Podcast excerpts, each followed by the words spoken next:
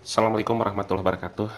Apa kabar anak-anakku semua? Kelas 4B SDN Cipedak 02 Selamat pagi, salam sejahtera untuk kita semua.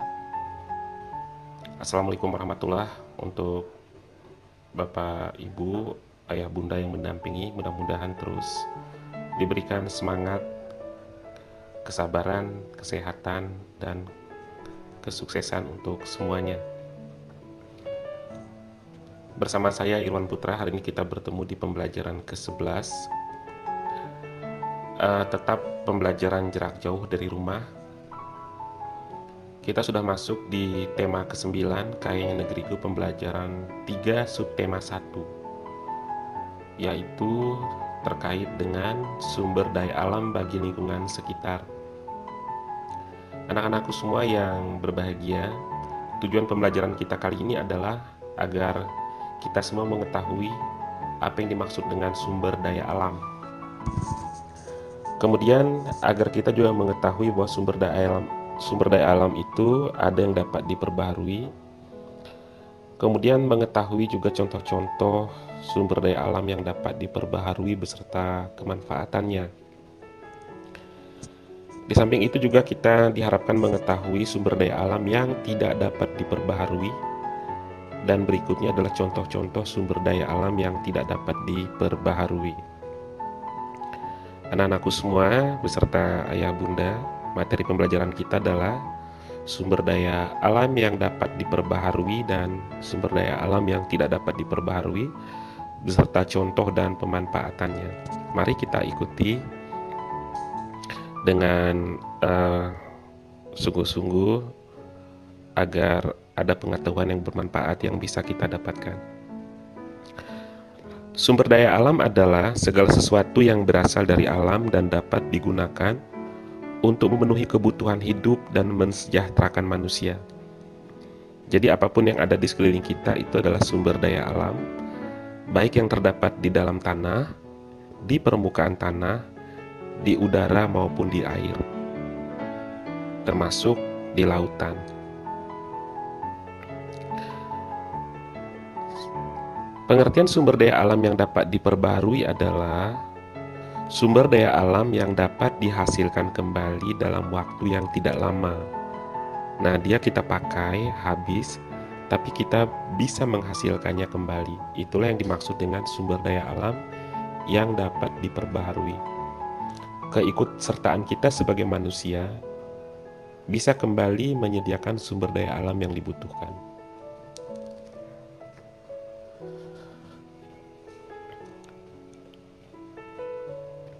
Contoh sumber daya alam yang dapat diperbaharui misalnya ada air, ada angin, hewan, tumbuh-tumbuhan, kemudian sinar matahari dan panas bumi. Artinya adalah sumber daya alam yang dapat diperbaharui ini ketersediaannya bisa tersedia secara terus-menerus. Di sisi lain ada sumber daya alam yang tidak dapat diperbaharui. Artinya sumber daya alam yang akan habis setelah dipakai secara terus-menerus.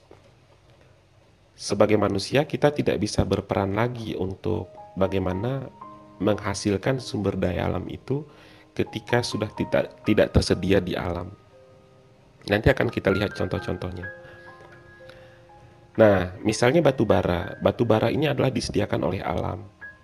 Demikian juga emas, eh, perak, minyak bumi, gas alam, dan bahan tambang lain yang masih banyak tersedia di perut bumi uh, Indonesia.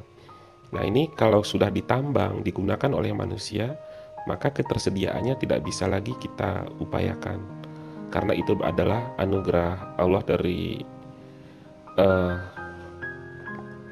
dulu uh, ada di perut bumi dan ketika itu habis ya kita tidak bisa mengupayakannya kembali. Karena itulah untuk sumber daya alam yang tidak dapat diperbaharui ini penggunaannya betul-betul harus terencana terukur dan uh, hemat tentunya.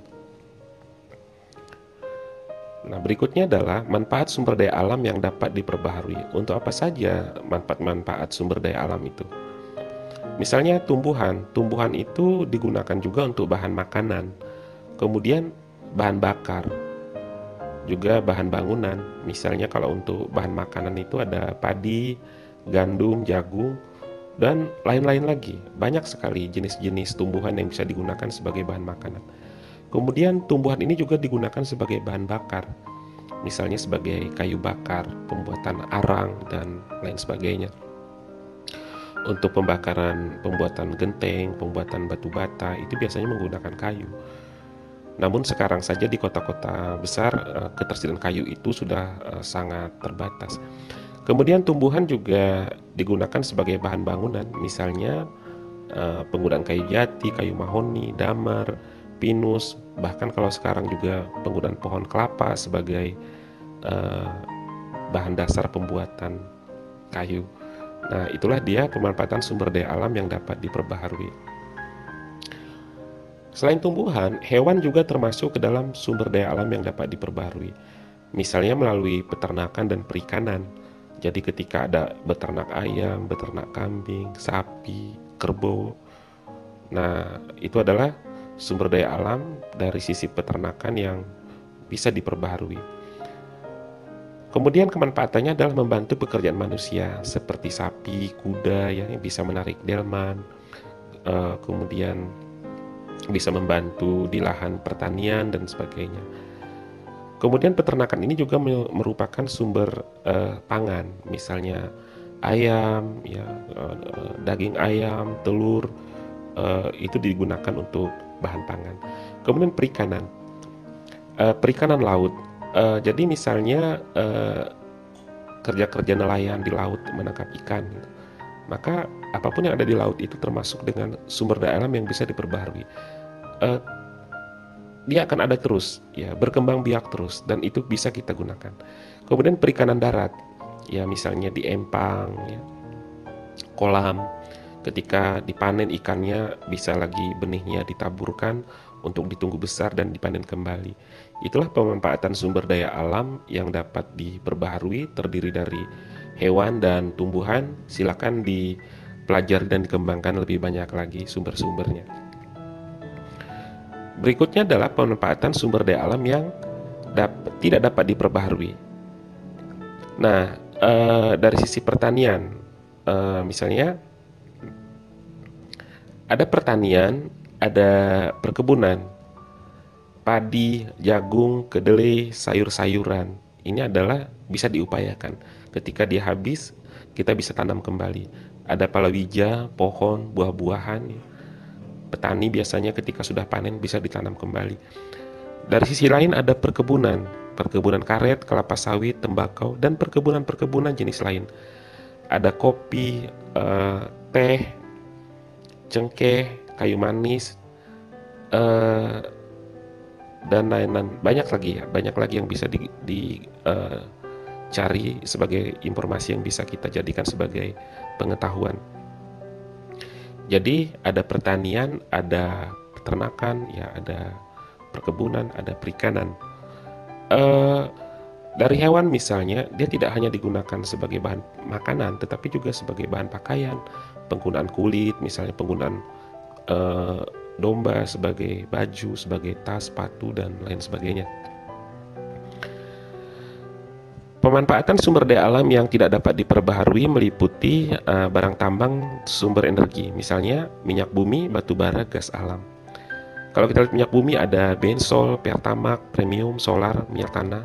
Ya, kemudian sisa terakhirnya adalah aspal, uh, di mana yang mengelola minyak bumi ini adalah BUMN uh, yang dikelola oleh negara, yaitu diamanahkan kepada PT Pertamina, kemudian ada gas alam. Ya. Nah ini kalau habis kita uh, sulit ya, uh, bahkan tidak bisa mengupayakannya kembali.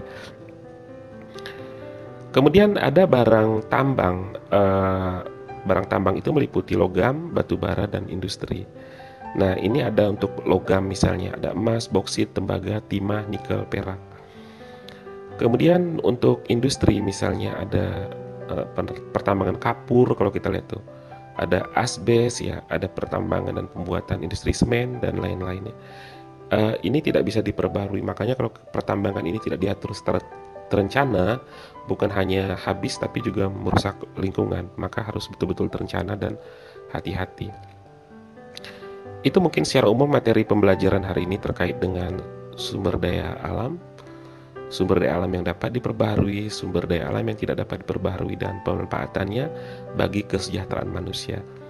Mari kita lihat dan cermati berulang-ulang agar uh, menjadikan pengetahuan yang bermanfaat bagi kita semua.